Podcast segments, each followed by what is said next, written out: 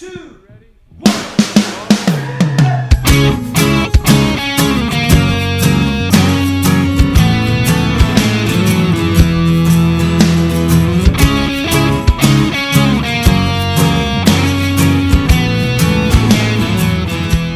Hello and welcome to Say That, the podcast for your big questions, get real answers. My name is Matt King. I'm your host here in the city of Chicago, and joining me here is Glenn Fitzgerald, the president of Mission USA. Just out of energy.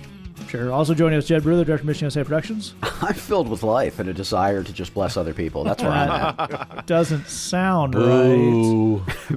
Joining us all the way from Rutgers, Tennessee, one of the pastors of Christ Community Church, Lee Younger. I am technically here. The best kind of here.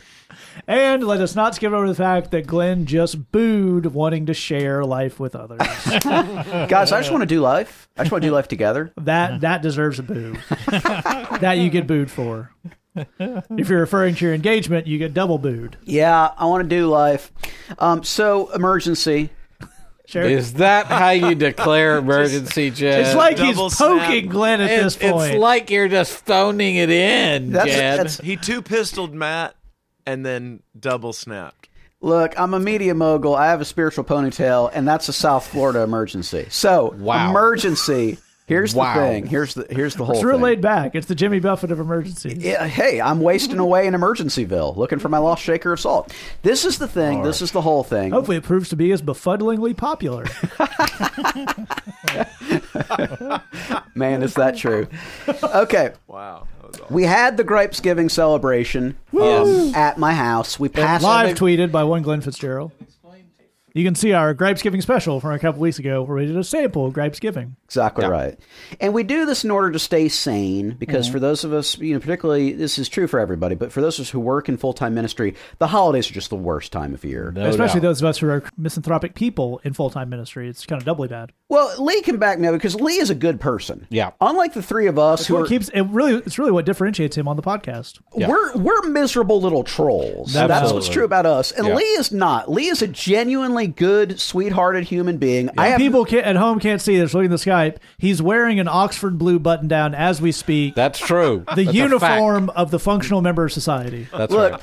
to be honest, I'm grateful for it. It's just a mystery to me how Lee can be my friend. Right. Because I know I have to drive him crazy with just who I am on a regular basis. I'm wearing a T-shirt advertising guitar strings. Yes. Yes. So I mean, that's the contrast we're dealing with here. Sure. Okay, but by by by the miracle of the Lord's sustaining grace, Lee Younger is one of my closest friends in the world and a genuinely sweethearted person.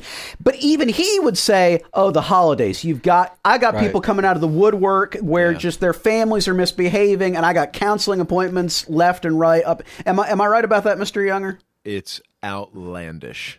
Okay. So here's the whole thing. Those of us who work in ministry, we got it. We're going to lose our minds. So we gather together on Gripes Giving Right. to just let the gripes flow. Right. To to remain in our right minds and functional. It so feels we, so good. Oh, it's man, is Drink it deep of the bowl of wrath. We, we drink deep of the bowl of wrath. We have um, food that is terrible for us. Right. Um, we uh, uh, uh, sit around and use words you can't use in church.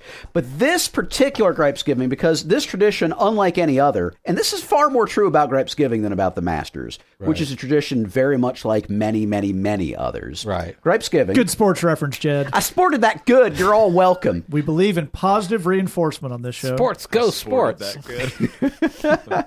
I'm wearing a green blazer right now. Okay, but here's the Double thing. sports. Boom! Bonus sports. He's en fuego. Now, here's the thing. We got together for what's probably the fifth annual Gripes Giving um, at my Right. house, and we said, you know, this year we need to kick it up a notch. We need something to really make it special, really make it feel like an event. We said, what would be something that would gather together our distaste for goodness, Right. Um, and and you know, kind of happiness that would be vaguely Christian. But also in a very profit incentivized way. Now, at one point coming into it, Glenn suggested because I wore a sweater to the bridge the previous week. Glenn and Jed suggested everybody bring a sweater and us setting them on fire. We did. We talked about really that. kind of stick it to the Christian man. That's Right, that's literally that's true. true. We we did discuss that. We did discuss that. But what we landed on is, you know what? Netflix and chill, and in this case, public screening of God's Not Dead.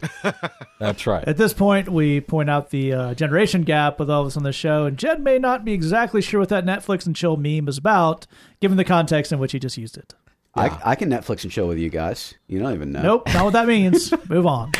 Well, Creeping out the whole audience. Well, and speaking of slightly older references, if you've ever seen the the the show Mystery Science Theater 3000, Yeah. it's basically a show where they would put on these awful, awful B movies and stuff, and they would have characters that would make fun of the movie as it Yeah. played. Uh, well, that was sort of what we we have done that a few times with Right. Christian movies where we just put them on and just Mocked them. and this and just yeah, as just as a way of dealing with the fact that they exist. Absolutely right. In this case, we, we reached a point where us, we had to figure out how to turn on subtitles Right. on. Uh, I guess it was actually Amazon is what we were using. Um, so it wasn't. They Netflix. don't need to plug. It wasn't Netflix and chill. Still creepy. You're all no longer welcome. I retract it. You don't get to have nice things. You can blame Matt for that. So we're on. we're having Amazon. this may be the least focused emergency yet. We're having Amazon and chill. Matt's eyebrows were impossibly high on that last comment. We're having Amazon and chill, which is like an aftermarket creepy, and um, we got to figure out how do we put on the subtitles Right. because we can't tell what the dialogue is saying because there's so much mockery going Right. on. That's right. in my in my living room. Right. So you may be wondering, um, you know, were you able to make it all the way through this feature presentation? Nope. No, no, you shouldn't wonder because we definitely were not. Right. I mean, it, it, it at at some point it became so ridiculous it was unmockable. You, Yeah. you couldn't make up something worse than this to say about it. Yeah.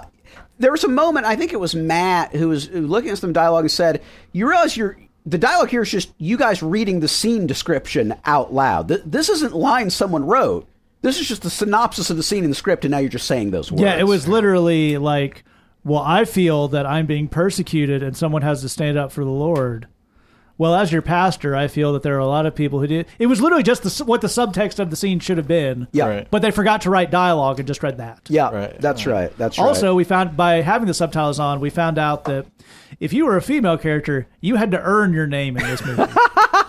we had Josh's girlfriend. yeah, We had female parishioner. yeah. We had female classmate one and two. Ooh, nice. Uh, we had female professor, only one. Right. Um, and then, of course, TV's Kevin Sorbo. Yes. And I think the point we turned it off was right around the time where TV's Kevin Sorbo physically assaulted this kid for believing in God. Yeah. yeah. and told him, I will ruin you. Yeah. I will make sure that you never get into law school because all law schools call up your freshman philosophy professor Yeah. to see whether you get in or not. Who Yeah. totally hates you because you believe in Jesus? Yeah. Is that? And there is the point where they all, on an almost moment of self awareness, the guy's girlfriend, only referred to as Josh's girlfriend, Yeah. does not. She did not earn a name with her behavior like this. Says this is in the first eight minutes of the movie, so I mean, I thing with uh, you know, you got to write God's not dead on the deal, super duper mean, and she just goes, "Well, you're just going to drop the class, right? There's tons of other, and it's and it's an elective. Yes, it's no And problem. we didn't make it so like he's a philosophy major, so he's got this class, just an elective, and uh, you could take it later. With Yeah. this guy's not professor, you drop it, and take another section now. Right.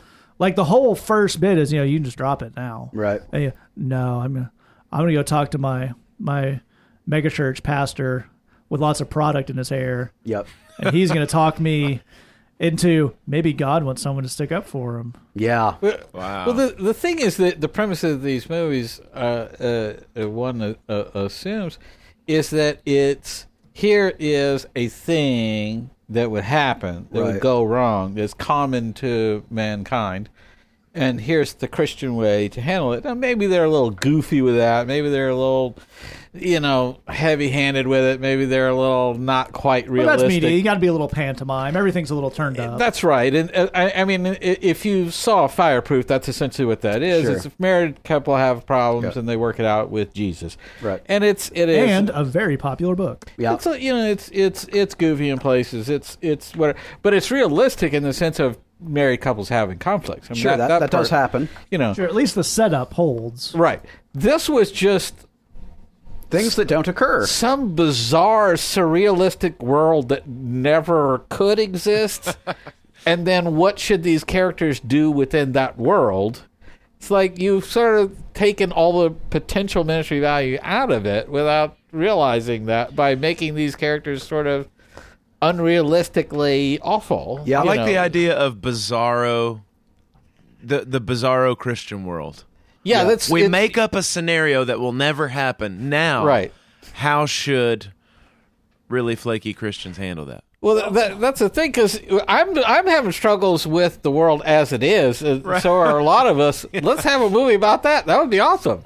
Well, we also had, as we as several people described it independently, as Love Actually but awful. Yeah. Because the thing we didn't realize is, oh, there's a serious cast of characters. Yeah. In this movie, and they try to pull off the intertwining storyline things. Yep. But they never tell you who anyone is, why you should care, Right. how they relate to each other, and apparently it all draws together at a Newsboys concert. Yeah, we, we had to get somebody to tell us how it ended because we, we weren't Yeah, I going to watch believe, I believe our friend uh, was looking that up at couldn't go. Wikipedia. As and again, spoiler alert for God's Not Dead. Yeah. The uh, TV's Kevin Sorbo, who plays the atheist professor, very angry. We learn in Act Two that he's mad at God because of his mom got sick or something. I think so. I think that's the story. Yeah. It's it's Hey it's- guys, spoiler alert. Yeah. Spoiler alert. And here's a spoiler alert. He gets shot at the end and literally makes a deathbed profession of faith to the hair producted megachurch pastor As he's dying as he's dying at the Newsboys concert. at the Newsboys. Concert. And then goes to heaven and moonwalks with Jesus. Well, I assume so. we, we don't know for sure. If that happens, That's the director's I'm, cut. I'm going to revise my. This was before the Iron Man, so post credit sequences weren't a thing. But Uh-huh. presumably, if they were, right. that would Yeah. have been the post credit sequence. Well, given that they made sixty million dollars on this movie, they probably have the budget to stick that into like the deluxe Blu-ray edition when it comes out. Sure. So, something. But you may be wondering, you may be asking yourselves. So, you guys, you, you got together on Thanksgiving. You griped and moaned and complained. Yep. You ate melted cheese. Yes, in Um, large, large quantities. you- you I probably had a pound of melted cheese in my stomach. Absolutely, absolutely. at any given time. Right. You you mocked a movie that apparently has been some form of encouragement, at very least entertainment, to a lot of of, of people. Uh-huh. Are you are you, do you feel good about yourselves? Are you, are you proud of yourselves? And the answer to that is an unqualified yes. Yeah, we feel good. great, thousand pounds lighter, despite the pound of cheese in our stomachs. Exactly right. I, I was glowing. Now that's the title of biography. So on that basis, I feel like I can I can wish a merry Gripes Giving to everyone until, of course, Gripes Giving 2016. Right. And I can probably safely declare emergency off. Emergency off. Wow. I think we've given people a really great template on how to live their lives. Oh Lord, yes. Apparently, we need lots and lots of cheese, y'all. Uh, don't know how that plays into it, but well, if you can't get your, if you want a spiritual cheese, if you will, Yeah. melted cheese for the soul. Yes. Absolutely Might I right. suggest Bridgebox? Ooh, That should be the byline for Bridgebox. it really should. That's good. It's, it'd take a bit of explaining, but I think it'd be worth it. You know, the metaphor is rich, mm. not unlike the cheese. so, Bridgebox, here's talk about it. Every month, we put out a media package based around a topic. This month's for December is How Do I Do with My Anxiety? We've got songs, we've got sermons, we've got Bible studies, we've got devotional, a devotional written by a pastor and licensed counselor about the godly way to handle anxiety. Like just Glenn was saying, supposedly the idea of a lot of Christian media stuff is supposed to be problem here's a christian way to handle it we in our research we haven't seen that come up a lot so we decided we kind of make that ourselves Yep. now we don't have the budget to hire tv's kevin sorbo yet but hmm. Give the it day time. has to be nigh Absolutely. Yeah. for the meantime, we've had songs from Lee and Joe. We have songs from Eric Peters and Ben Bannister. We've had guest devotionals from uh, college professors, guys who do uh, great homeless ministry work, published authors. So we got a lot of cool stuff for you for only eight dollars a month, and all that goes to support the ministry we do here in Chicago. Why not get on board for 2016? MissionUSA.com slash Bridgebox. All right, we're going to jump to our first question here. If you have a question for us, hang out with us all the way to the end and I'll give you the addresses where you can get in touch with us. First one comes in anonymously at our Tumblr inbox, and it says, "So my ex and I broke up about a month ago. We've come to we've come to accept. Hi, English is my first language. we've come to accept that this is permanent. and we've gotten lots of space from one another. In a few months, or however, however long it takes for us to become independent from each other, we plan on being friends again. In the Christian context, is this wrong? We had such a good friendship apart from our relationship, and before I befriend him, I'm going to make sure that such that I'm much more stable in my relationship with God, that our friendship won't affect it. Glenn, um, you're uh, you're kind of raring at the sa- at the uh, at the change there. So why don't you start us off? Um, that I'm gonna entitle this segment "Enough Already with the Friends Thing." Okay. Enough already with the friends thing by Glenn Uh, Fitzgerald, chapter one. Here's he- here's a great goal. It, it, let's let's talk about the, the the positive side of this before I rip it to utter shreds on the negative side. Spoiler alert. Okay, so let's talk about the positive side of this thing and the positive goals that we need to have. The idea is we want to make sure that your breakup doesn't spoil the fellowship of your Christian group of friends. If you Yeah. if you're in a Bible study together, you don't want to mess up the Bible study because you can't be in the same room together and those kinds of things. So you want to be friendly with one another. You want to be acquaintances. You want to be buddies. You want to be cool with one another. That's a good goal to have. Absolutely. And and and and again, that's a, a goal that relates to sort of the fellowship of the larger group mm-hmm. more so than than the two of you. If you're not part of a a group of friends in that way, or you're you know currently living in different cities or going to different churches, those kinds of things, then being friends with them isn't particularly important or necessary or whatever. So let's start. So that's on. That's to the positive. That's a good goal. We want to make sure we have. Let's talk about the nonsense part that we that we need to divorce ourselves from. Here's the thing: is um, there's a Christian mentality that has come up, or or a mentality uh, that Christians have might be a better way to phrase that, where we think if we're friends before we date, that's really holy. And if we're friends after we date, that's holy too. Mm-hmm. Mega holy. Mega holy. Here's the thing none of that is anything. Zero. Just means nothing. If you're friends after you date, great. If you're not, fine, whatever. Again, if it's messing up uh, uh, the fellowship, that's a different, that's real, that's something, whatever. This is just a made up, hey, friends is good, right, y'all? And here's why I want to bash that with a hammer. Because it's a big, it's all based on a big fat lie. Here's the, the lie the Christian way of dating, y'all, is you meet somebody and you notice their personality Mm-hmm. and you've, you just fall in love with their personality and then you become friends because you have so many things in common and you share thoughts and feelings and ideas and you explore life together and you weave the fabric of your lives together in, in a friendship. And one day you look over to this young woman who's your friend and you notice that she has bosoms. Mm.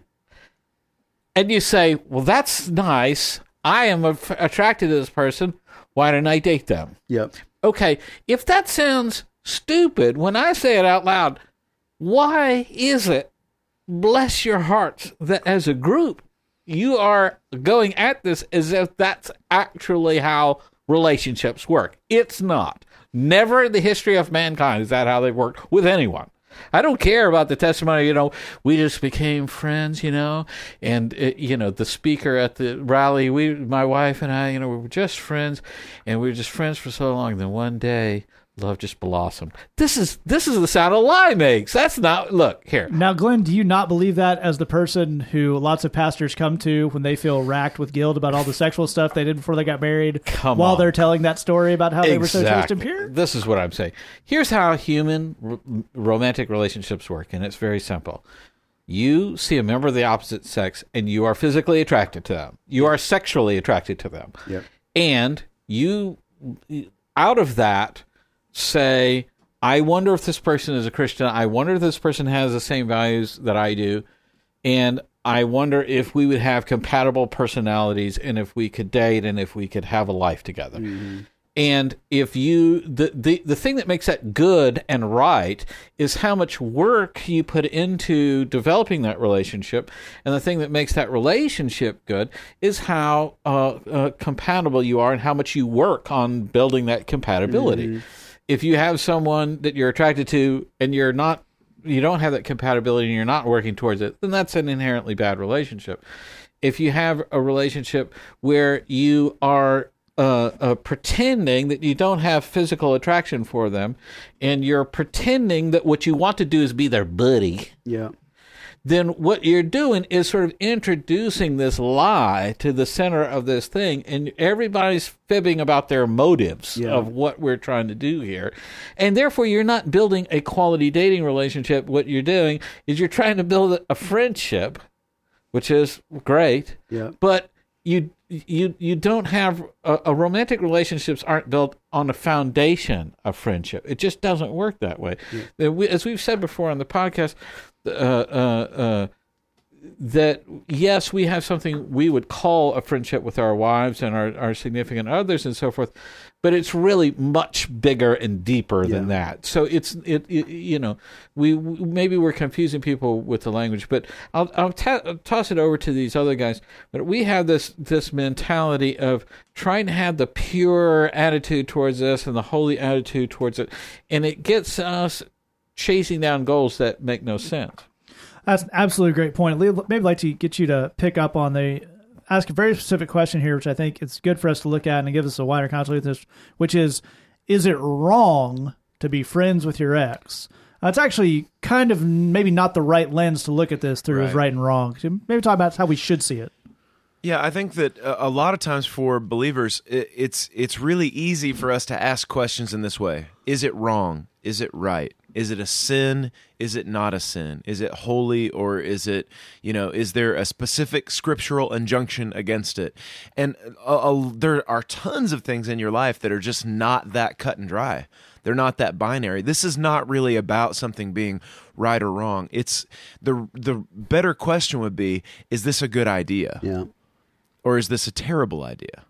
Is this wise or is this something that I should just completely run the other way from? In other words, there's not like a specific verse that says, Thou shalt not pursue a friendship with thine ex. That's that's that's not what we're looking at here. It's um, we're we're looking at this situation saying you really, really, really should let this go. Here's what's happening. Um, you're sad, and um, and we're sorry that that this relationship that you wanted is over.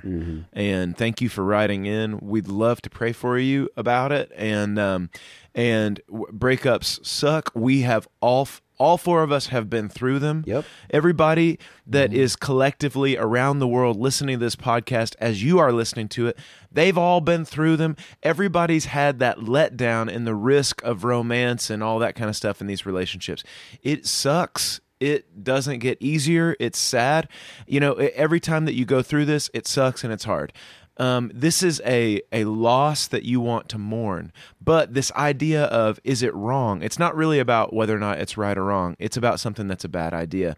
And one thing that I would say on this too is is that um, not only is this, as Glenn is absolutely correctly saying, not only is this a bad idea, but this whole idea of of guy and girl friendships.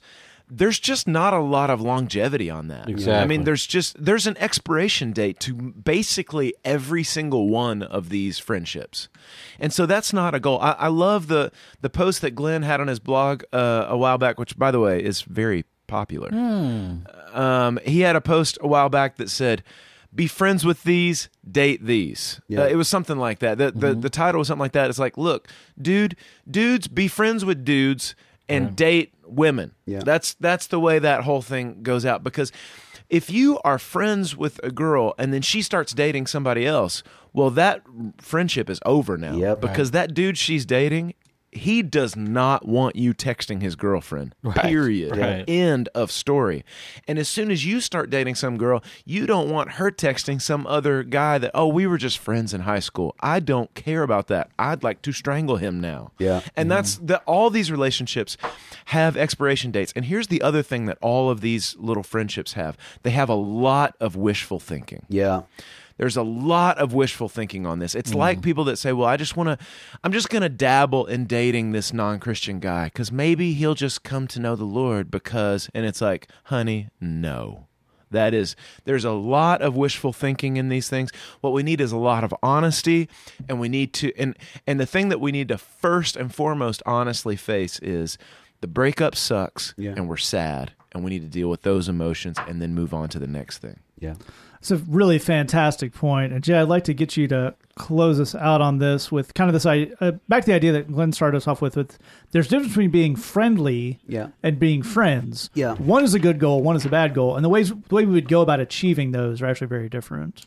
They are. They are. I think the the thing that um, speaks to that speaks to a number of things that that Lee was saying is the difference between technically possible and highly likely. Um, uh, Christians struggle a lot with. Um, you can't tell me that X is impossible because it could happen. You know, you don't know, and that's true. Uh, you know, if if we're going to be um, completely honest, what we can say is: Is it possible for you to have a flourishing, rich platonic friendship with your ex? Sure, it's incredibly unlikely, Right. but it's possible. Um, is it possible? It's also possible that you could have male friends. Yeah, exactly right. That you've known for but- years. But this is the thing. That's the highly likely thing. Right. It is technically possible that you could have that flourishing platonic relationship. It's it's technically possible that you could build a friendship, a purely platonic friendship with a person, and then years later, a dating relationship comes out of that in the way that the spe- conference speaker said his did. Right. Is that technically possible? Sure, yes, it's technically possible, but it's extremely unlikely. It's mm-hmm. extremely, extremely unlikely. Part of wisdom, both in, in a secular but also in a godly sense, is making decisions based on what is likely as opposed to what is technically possible. Yeah. Wise people, and this is what Lee's referring to with wishful thinking, wise people don't make their decisions based on the things they wish might be true. Mm-hmm. They, bake, they make their decisions based on things which probably are true. That's, a, mm-hmm. that's a very, very different thing. It is possible that you can do the whole friends thing. It's extremely unlikely. It's extremely, extremely likely, though, that if you build friendships with your own gender and date the opposite gender, you're going to like the results that you get a lot more. Now, to go to to Matt's uh, question about kind of starting with a friendship versus starting with being friendly. It's a very, very uh, smart point and a smart place to kind of put a dividing line. No one is suggesting when we talk about this stuff, we, we, we had a um, I had a young woman uh, that had had some struggles in her life that, that my wife and I were doing some counseling with a few years ago, and one of the uh, difficulties that she was having was that she needed to be involved in dating people and wasn't wasn't really you know putting herself out there to participate in that process. And so my wife and I suggested well what about this? And what about this? What about you know kind of you know talking to a guy and saying you know we should grab a cup of coffee sometime? And she immediately said well it's not like I, I'm just not going to just go throw myself at people. Um Yeah. and it's kind of that let's let's hit pause moment honey no one's suggesting that you go throw yourself at people that's You don't have to put on like a red silk dress and sit in his lap. and, exactly that's uh, not what we're talking about that's Very specific imagery there. Well played. Um, in the same way, Glenn, when he says, you know, this all starts with sexual attraction and whatnot, and he's right about that, Glenn is not suggesting a romanceless um, thing Right. where you go to someone and say, I'm hot for you, let's do this.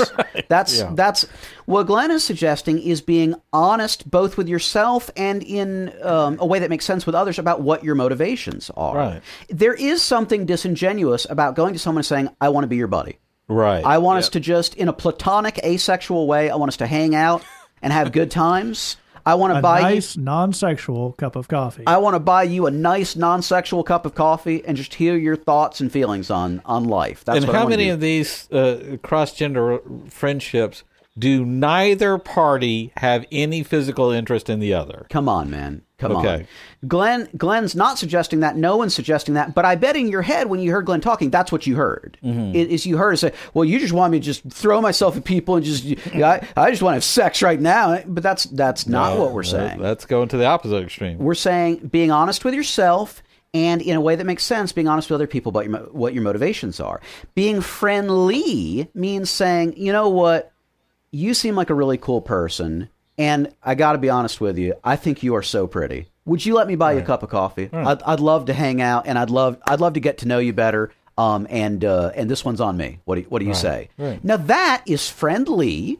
Yeah, um, yeah. It's It's honest. You're being clear uh, about kind of what your motivations are, what this is. They might say back to you, Are you asking me on a date? You say, I am. This is Right. a date. It may be not a super serious date. I'm not, you know, but I'm just saying, yes, a coffee date. Right. That's what that's what I want to do here.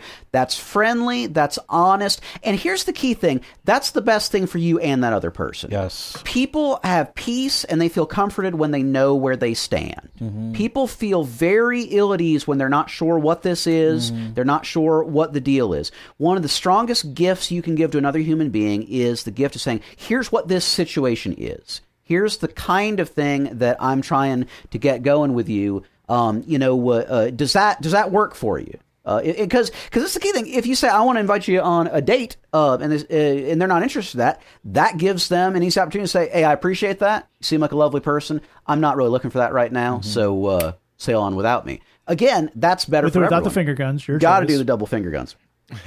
Here's the key thing. We love you. We believe in you. You can handle this. Yeah. Mm-hmm. A lot of Christian culture has told you that all of this is so fragile and you yourself are so fragile, you can't handle this. Mm-hmm. You can't handle adult relationships. You can't handle adult conversations about those relationships. You can't handle taking initiative and going to people and saying, I want to, I want to date you. I, mm-hmm. I want to take you on a date. It's the, the culture's told you you can't do this. And we're here to tell you you can. You right. can do those things. You can handle those things. God will strengthen you. You have what it takes. You have what you need. You may not pull them off all smoothly. That doesn't matter. You can do these things. You can pull them off. We believe in you, and we've got your back in it. Yeah, I, I, one quick thing to add on this was just a, a recent story. I was talking to a friend who um, we, we were talking about a, a dude that was uh, who had gone out on a couple of dates with a gal, and she kind of decided, you know, you know, let's let's just be friends or something like that. And I was talking to another, uh, you know, another guy about this situation. He said, you know, I hope that that uh, that the, that the dude can rally and just that they and that he and that girl can really can really be friends after that. And I said, I absolutely hope that doesn't happen. Yeah. And he, you know, kind of looked at me sideways. He's like, "Really?" And I was like, "No, that would not be rallying." I said, "I said, you know, my my friend, this guy we're talking about, he's a man." Okay, he's a man who wanted to date this woman. Yeah. He doesn't want to be friends with her. He's not looking for you know more buddies, and he's like he has a lot of friends. Okay, he's got good friends, good dude friends. He doesn't need that. What he wants is to date this woman, and that is a different thing. And it took this dude by surprise as we were having this conversation, and it occurred to me this: nobody thinks that way. No, Right. you know, no, it, it's it actually was an, an offensive thought that like that that that you that this is the way a bold and a brave man acts is that he's it's not rallying to to to come back and be friends later. He's saying clearly no this is what i want. And this is the way that people need to be about this thing is i've got friends i want to date you. And that's a different thing. Clear about his intentions honest about what he wants and that's where we need to be moving on this. And just to button uh, what both these guys are saying, part of what they're saying is you're talking about something where a, a type of relationship, a dating relationship, where you're you're incorporating all the elements of, of course, of of of a friendship, but you're treating someone better. You're you're giving them more Right. consideration. You're giving them more patience. You're giving them more uh, tender uh, understanding. All of these different kind of things. There's not something lesser about the romantic and physical elements of that. Uh, or, or it's not made lesser by the romantic and phys- physical elements of that. It's made something bigger and more important, more precious. It's a bigger, tougher goal to have, and uh, therefore, the the friendship part is not superior to it, and that that's the main goal we got to try and hit. I think it's a fantastic point. I will take a couple of minutes here and we'll talk about the a little bit more about the question that was asked. Because here's the thing, dear question asker, you kind of joined a rant already in progress about the dating and the uh, the friends, and you got a lot of good points in that. A lot about the general. Now I want to be we want to make sure to answer your question. Be specific about the we already dated. Now what about friends? So we talk all the stuff these guys said applies to that and the difference between those two states of being. But we want to specifically reach out to that. Here's the thing: in the same way, and these guys covered it really well dating is not super friendship, No, Right. nor is friendship predating. micro dating. Yeah. Yeah. So here's the thing. We get these things very confused in the cultures, particularly American culture, particularly Christian culture, because they kind of have a lot of the same elements. Mm-hmm. But in, in no more is an egg a pre chicken sandwich than friendship is pre dating. Yeah. Just because they have this one element in common, there's a lot that goes into that. You gotta you gotta genetically you gotta manipulate the molecules. You gotta have it be a thing. Gotta prepare it. Now, is there one key ingredient that's the same? Totally. But just having a lot of eggs in this analogy that's rapidly falling apart on me, folks. I'm going to be honest with you about that. But just having a whole lot of friendship, filling up the friendship meter, doesn't does not a relationship make. Yeah. But in the opposite way, once we've done the relationship thing, it's a whole lot of work to put that genie back in the bottle and just go back to friends. Here's the thing: Yeah. you were friends before, Right. and when here's what happens when you two people try to be friends is you, somebody wants to start dating the other person. Yeah. Right. So if we've decided we don't want the end result of the dating, that's fine. That's that's mm. nothing wrong with that. That's how you learn. Then the friends thing, well, that leads to dating. Right. As we're talking about, we can be friendly, we can be acquaintances, we can be in the same Bible study. We don't have to do the whole, you know, I can't go because she's going with that. you know, Nobody needs that. We're all adults here. But if you know where the friendship road leads, and it leads to somebody catching feelings and us trying to date, and we know that doesn't work, then uh, friends is not worth the massive amount of emotional effort it would be. And that's what we're talking about here. This kind of um, it's not about being wrong or right. It's is it a good idea?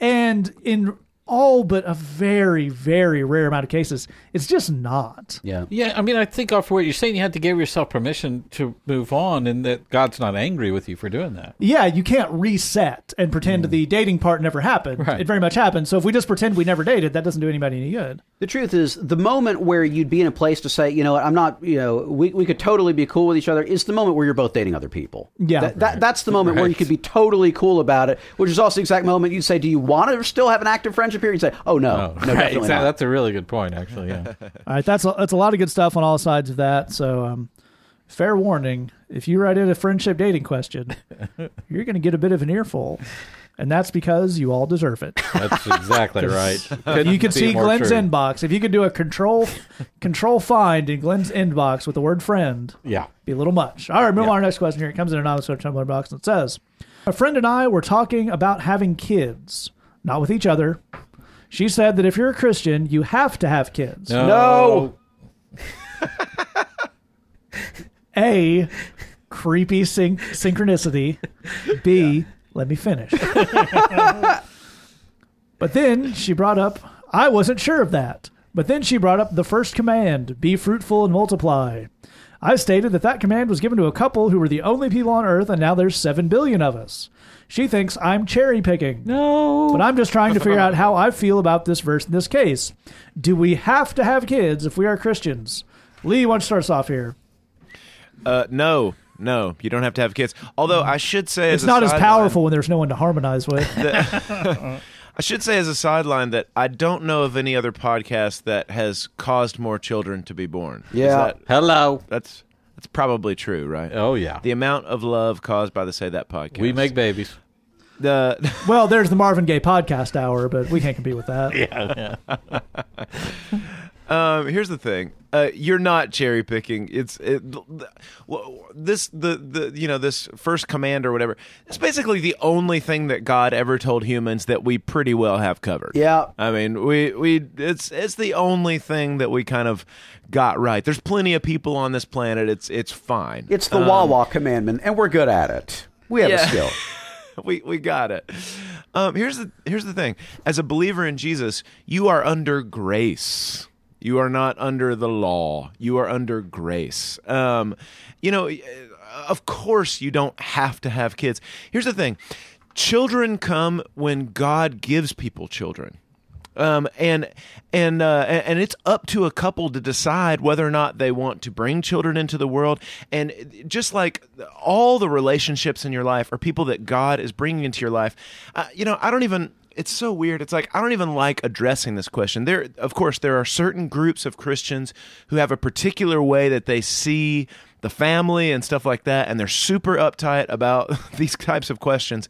And it sounds like your friend may be on that kind of deal, but you are under grace. You are under grace. You don't have to have kids in order to be a Christian or anything like that. God's not looking down on you on this deal, any of that kind of stuff plenty of plenty of awesome and amazing believers are you know and and married couples and everything you know don't have kids or have decided they want to adopt kids or or have no kids or whatever.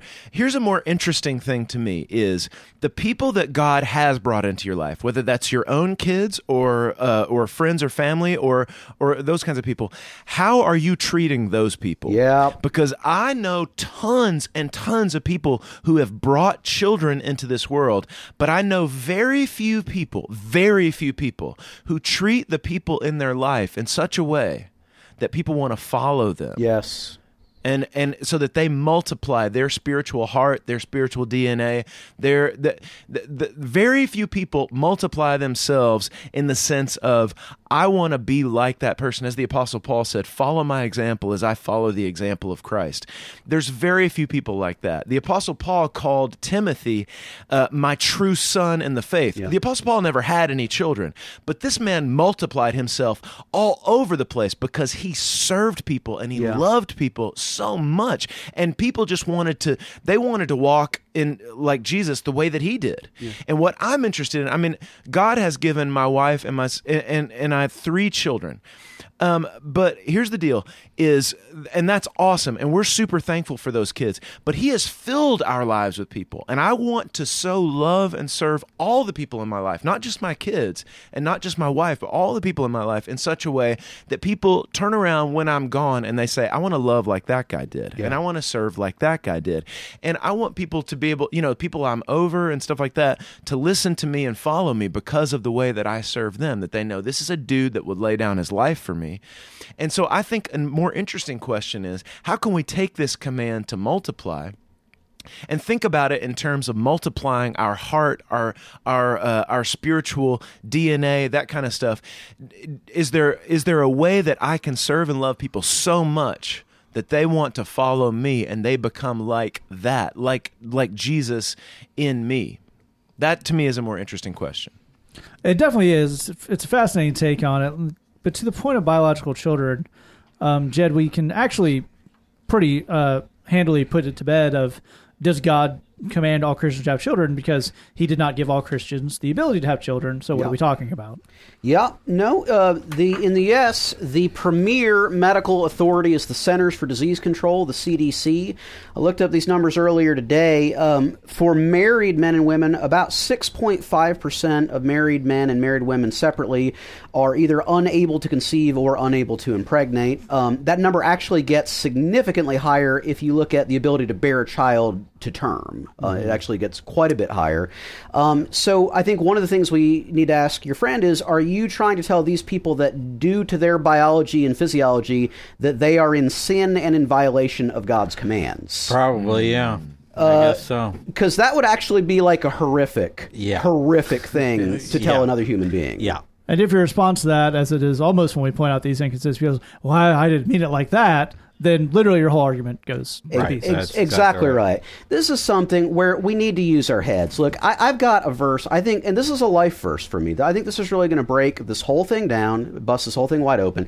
Now, this is the word of the Lord to the prophet Ezekiel in the fourth chapter and the 12th verse. This is God talking, and he's giving a clear command here. He says, Eat the food as you would a loaf of barley bread. Bake it in the sight of the people using human excrement for fuel. Right.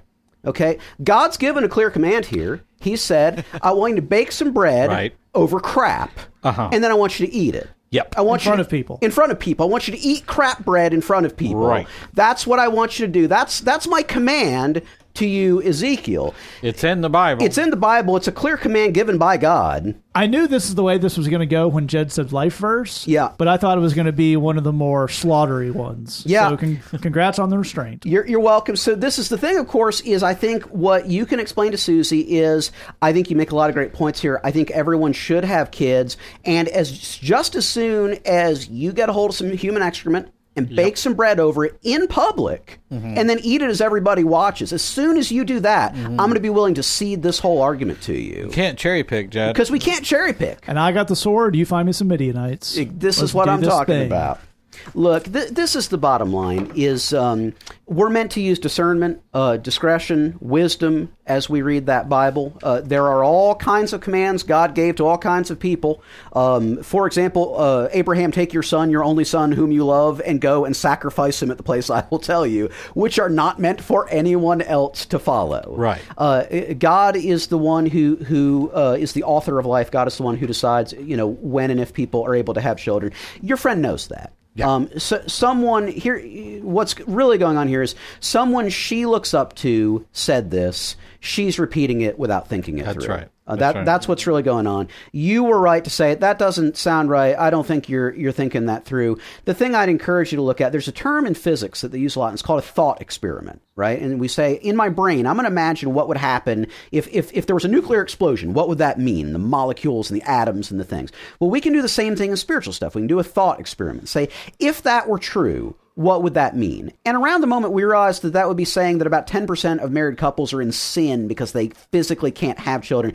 That's the moment we say, okay, well, clearly that's not it. Right. We, we can we can put that to rest. Whatever else we may know, that's that's definitely not it. You got the right take on this. We appreciate you writing in.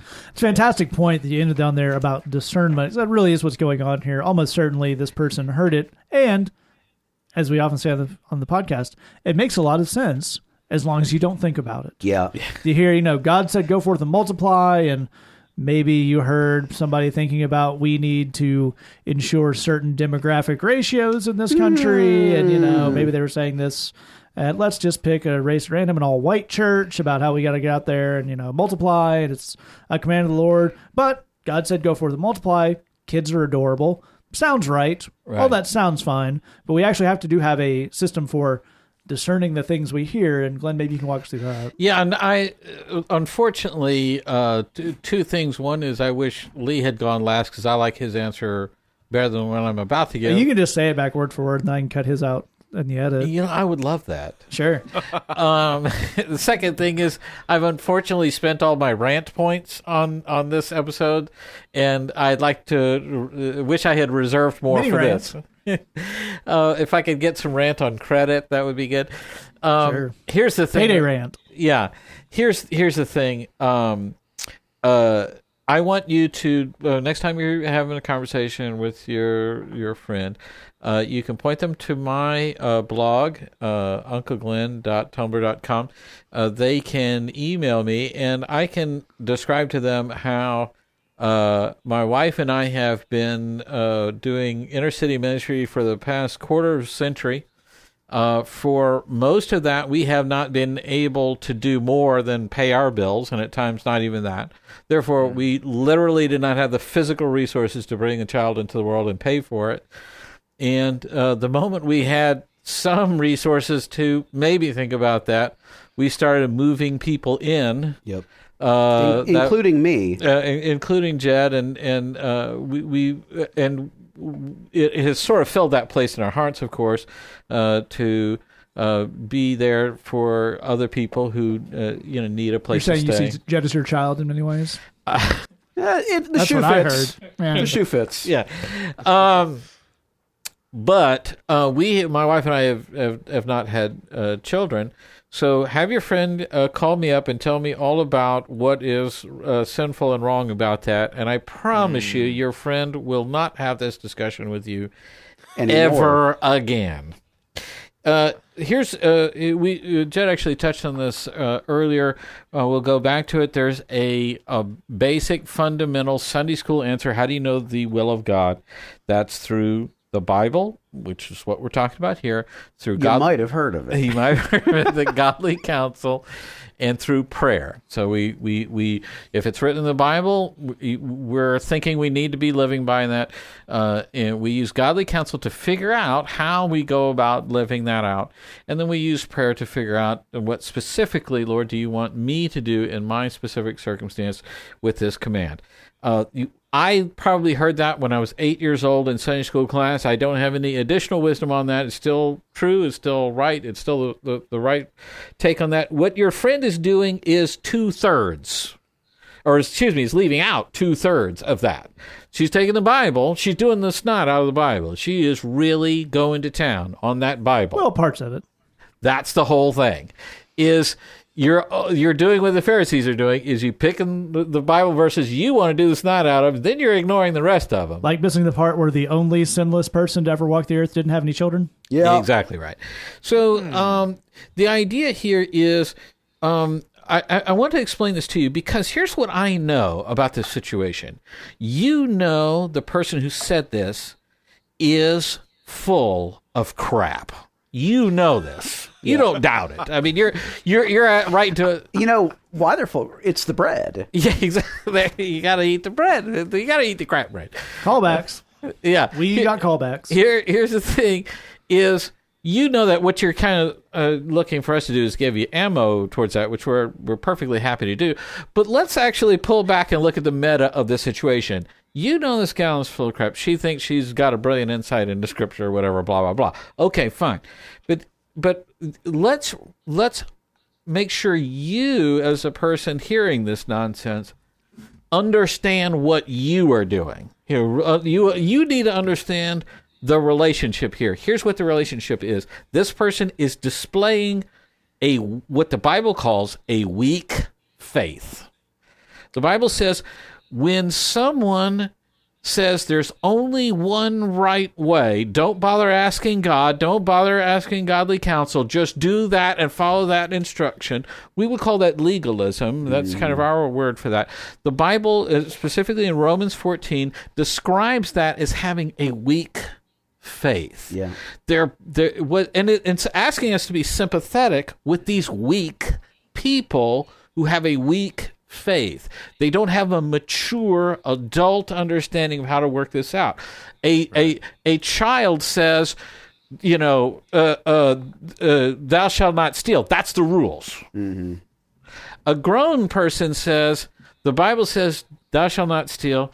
The Bible says, honor your father and mother. If my father tells me to steal, you see, now I'm in. I can't. I Can't can't, keep both of these commandments at the same time. so I go to godly counsel to figure it out, and then I pray about it. That's how I figure that out. If you cut those two parts out of that three part system here, Yep. you don't have any chance of being in God's will. And that's, a, again, an immature and a weak, and I'm not saying that to put it down. In fact, that's what that Bible verse is right, saying is be understanding about mm-hmm. your weak person. Why am I saying all this? It's because it's important for you to portray that back to her. Yeah. Oh, honey, you are not doing the snot out of the Bible. That's not what you're doing. This is a weak, immature understanding of Scripture. You've taken one thing and you're doing all of that you can. Mm-hmm. But the thing is, that's exactly what the Pharisees did. And Jesus reserved his harshest rebukes for that. So even a basic glancing at the New Testament tells you that this attitude can't be right. Mm-hmm. And that's okay because you're new. Mm-hmm. You're still in an infancy. I, I'd be happy to explain to you how this works. But we're not going to have a conversation as peers on it because that, sweetheart, that's not where you're at. That ship has sailed. yeah, I think it's important for you to understand that this isn't uh, what's the best way to take it to the max. Yeah. Because that's the way she is portraying it to you. I'm taking it to the max. You're just easing back and just taking the easy road here. Whatever. Uh, you said, wait a second. If you're not getting godly counsel on that and you're not praying about it, you're just taking the Bible and going with it, you're ignoring the the all three of those ways of getting God's will. That's again, the Bible specifically talks about that kind of situation in Romans 14 and it says that's weak faith and we should accept that person whose faith is weak. We should be understanding about it. We shouldn't be rude, we shouldn't be mean, but we mm-hmm. do need to understand that that's not doing it to the max. Mm-hmm. Right. That's a fantastic uh, point there, and also kind of uh, in a pretty cool way leads us into our next question, which kind of has picks up on a lot of themes about Yeah, that. it does. People desiring rules and want to do it to the max, and how that may not be the best idea. So this question comes in anonymously to our Tumblr box, and it says, "As a Christian, is it okay to have Buddhist, Hindu, or other religious designs in our household if it's viewed from an art and historical standpoint? I'm considering Paul's principles regarding food sacrificed to idols, which is actually where that Romans." 14 verse uh, really says a lot about, but also the fact that there is the spiritual realm and the anger God displays towards idols in the Old Testament and not causing others to stumble. I consider, th- but I want to do everything to God's glory, and I'm really torn here. What's the right principle to follow? Which interesting question based on just what we talked about. Jed, why don't you start us off here? Well, thanks for writing in. Uh, really glad to hear from you. Appreciate the question and appreciate the heart behind the question. You know, wanting to you know to, to honor the Lord in, in all things. Um, and I'm with you. I love art. Um, I uh, I have as much of it up in my home as the walls will allow. Um, and uh, of course, uh, as a fellow lover of art, what you're almost certainly aware of is particularly anything prior to the Renaissance. Nearly all art was religious in some way um, from almost everywhere in the world. I have up on my uh, phone right now the the Wikipedia entry for the sculpture of Aphrodite. Um, uh, also known as the Venus de Milo or Milo, I don't know, um, but one of the most famous sculptures of all time. Uh, if it's been featured, It ain't got no arms. You've seen it. Ain't got no arms. You've seen it. It's been featured in The Simpsons. It, it's you know it's gotten some play. The gummy to Milo. Uh, the Gummy de Milo. Uh, it's um, it's incredible. It's it's I love sculpture. It's actually one of my personal favorites at the moment. It's an amazing piece. It's it's absolutely fantastic. It's also technically a sculpture of a pagan deity. Right. Is this a problem? Well, here's my acid test, and I pass it on to you. Am I tempted to fall to my knees, bow down, and worship it? Yeah. Am I tempted to offer prayers and supplication to it? Am I tempted to sacrifice grain offerings to it? If I'm not, then I'm probably okay. Um, so you mentioned in your question having Shinto artwork, and I, and it's, it's not like a smart act here, but let me ask you this question seriously: Are you tempted to worship your Shinto artifacts? Right. Uh, if you're not, then there's really not a concern. Um, are and you said you don't want to cause others to stumble. I hear that. I appreciate that. We actually work with a ton of people coming out of addiction, so we're very, very sensitive to that. I don't. If you come to my home, you will not see any form of alcohol anywhere. That doesn't mean I don't necessarily have a bottle of wine, but you you won't see it. Right, It's, it's right, not right. out to be viewed. Um, so I'm I'm with you. I I totally hear that. Would your guests in your home be tempted to worship your Shinto artifacts? right. Because if not, then there's really no concern. Let, let me offer one more thing, and this will sound super weird. It's actually a true story. Um, we work with a certain number of people who have been involved in either um, witchcraft, um, more popularly known as Santeria, or in um, just full on Satanism. And uh, it's it's an odd thing, but it's actually true in the kind of work that we do. And and this is the thing is, um, I I would be careful, uh, kind of what you know uh, religious art I might have out if I was having those specific people coming to my home because that might actually be a thing for them. That Yeah, you don't want to put your Judas Priest vinyl on display. that's exactly right. I mean, that's literally what I'm referring to. I mean, Yeah. I, I, I dig metal. There's a lot of records I would make sure were put away before they came over because for them that is a thing, and I don't I don't want that to be a thing for them. If you have friends where they grew up Buddhist and then they converted to Christianity and it's a whole thing, then yeah, don't have Buddhist artwork out. That that makes perfect sense. But if that's not the case for you, then there's no problem here. There, there there's no thing. Here's the here's the last thing I'd offer, and I will pass it on to these other brothers. Don't let someone else's potential freak out keep you from enjoying something that's fine for you. Let me explain what I mean on that. I'm not talking about people with a real background where this is an issue. right? I don't mean someone where you know what I, I actually was raised Buddhist, so it's a thing for me, and, and I'm not, that's not what I'm talking about. I'm saying Edith from the church who would tell you that these are you know it's pagan and, and this that and the other thing. Don't let don't let Edith's hangups ruin your enjoyment of artwork. Don't let Edith's hangups ruin your enjoyment of anything. Bless her heart, Edith has to work out her own walk with Jesus Christ. Mm-hmm. You when you answer to the Lord for the life you've lived, Edith will not get a say. It's between it's between you and the Lord. You don't need to invite Edith over, and I wouldn't if that's her attitude about things, but don't let Edith's hangups ruin your enjoyment of good things that God has put into this world for you to enjoy. That's a really fantastic point. We get into there that idea of it's exactly where Jed landed of making uh, decisions that please God is one thing. Making decisions that please Christians is a super different thing. And sometimes you can only pick one or the other. And it turns out, in a weird way, sometimes pleasing God is a lot easier, but we have to know which our goal is, right, Glenn? Absolutely. I think uh, if I could read the tea leaves here, and, and I, I specifically use an analogy from the world of uh, The occult? uh, uh, the occult. Well played. If I could sacrifice a goat here and just uh, dig into it, really, I like to crack some chicken bones and throw them and see what they show. uh, here's the thing: if if if I could, uh, you know, uh, uh, get a sense of where you're coming from here, I think it's, um, uh, uh, you know, how can we put this any smoother? Um, sometimes it's hard to feel Christianity is a cool thing Yep. because there's a lot of people ruining it as hard as they possibly can. Dang, dude. You know. Pastor Killjoy and the Buzzjoy Choir, man. I mean, just some. I mean, how many days out of the week do I open my browser and another Christian has said another awful thing? Yep. And it just.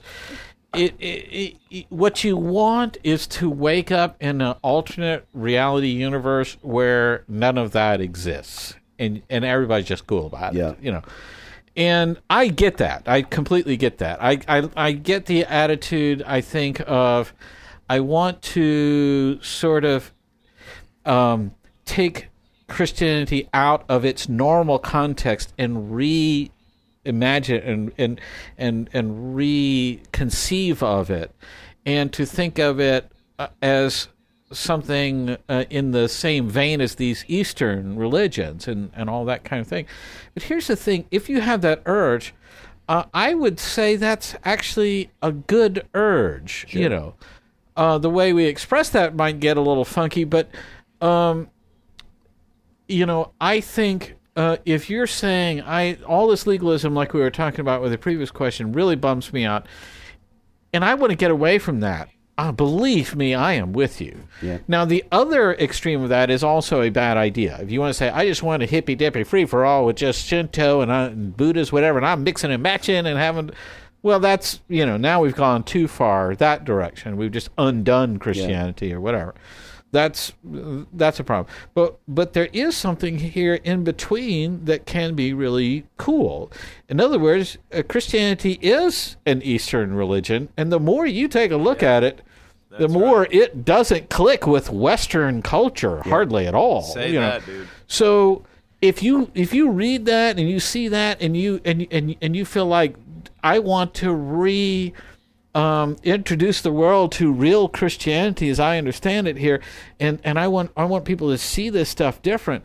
Then we we actually need you to get on that and do that. Yeah. We want that. That's you know redefining these things and taking uh, uh, uh, uh, Christianity away from Christian culture and giving it to the world is is what we hope happens here. Um, in order to do that, as I'm suggesting here, it's a simple equation.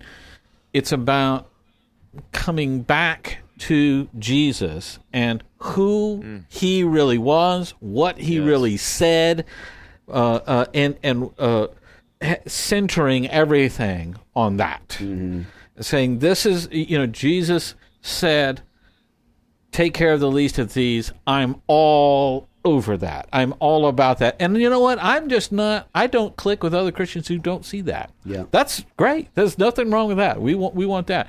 If, if you say, you know, Jesus wore sandals everywhere he went, I'm wearing sandals to church.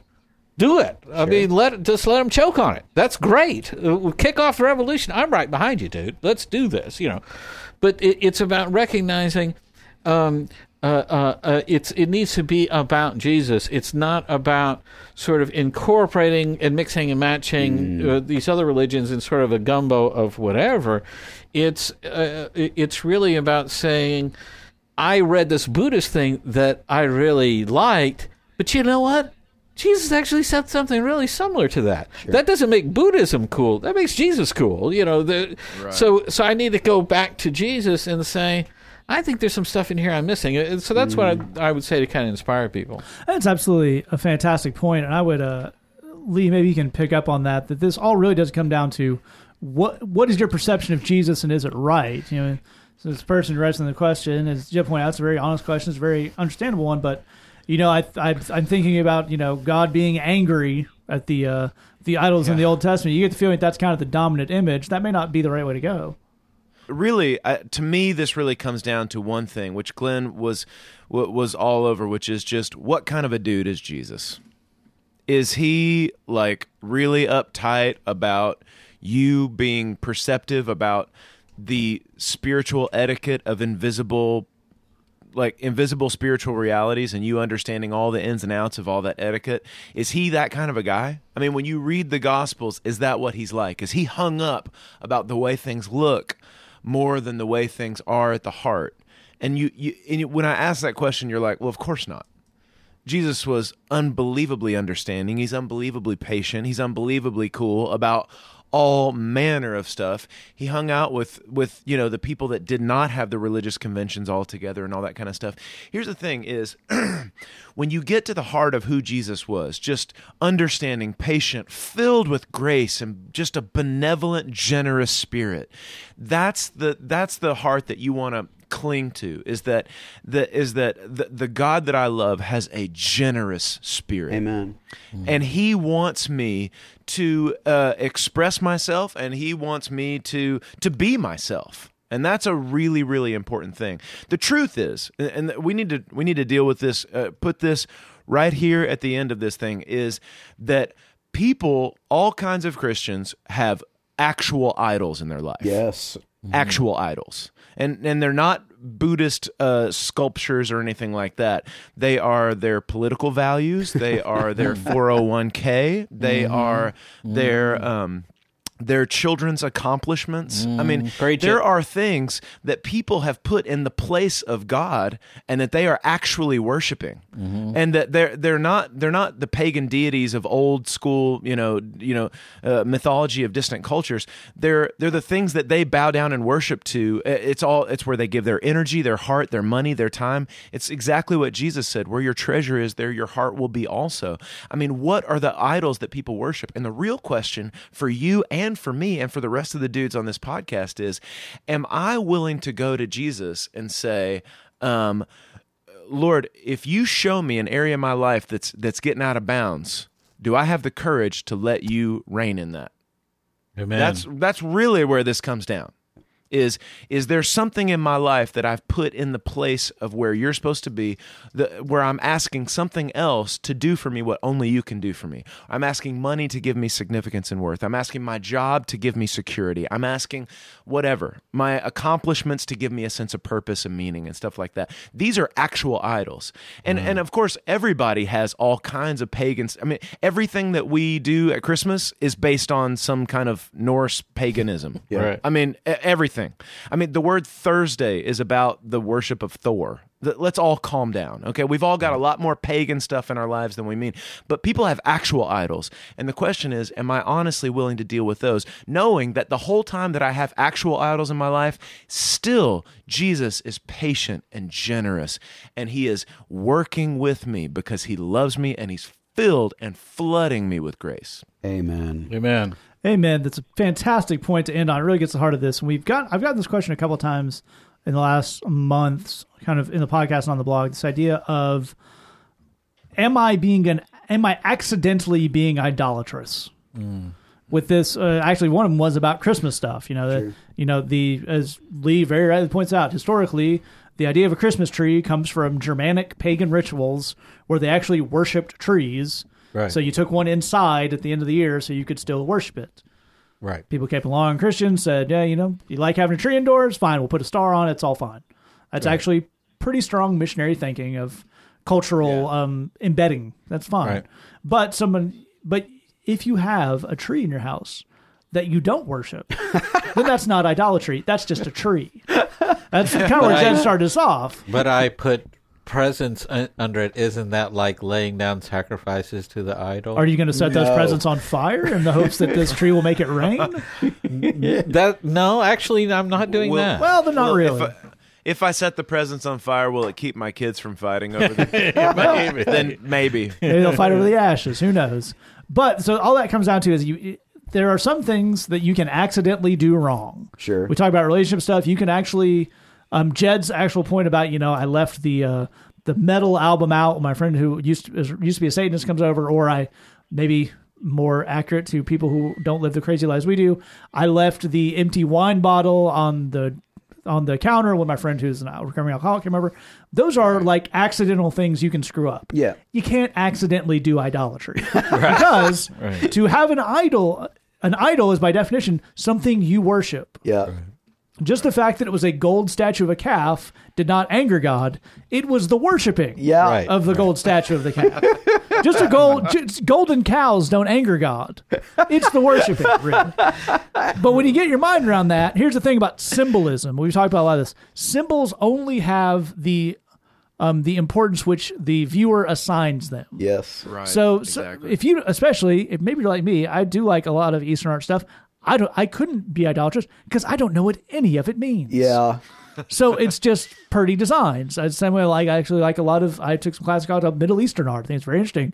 Actually, they went uh, a lot of Islamic art went way into the commandment of no graven images. So you're not allowed to make art about anything that looks like anything Sure. which is why it's all geometric patterns and looks really cool.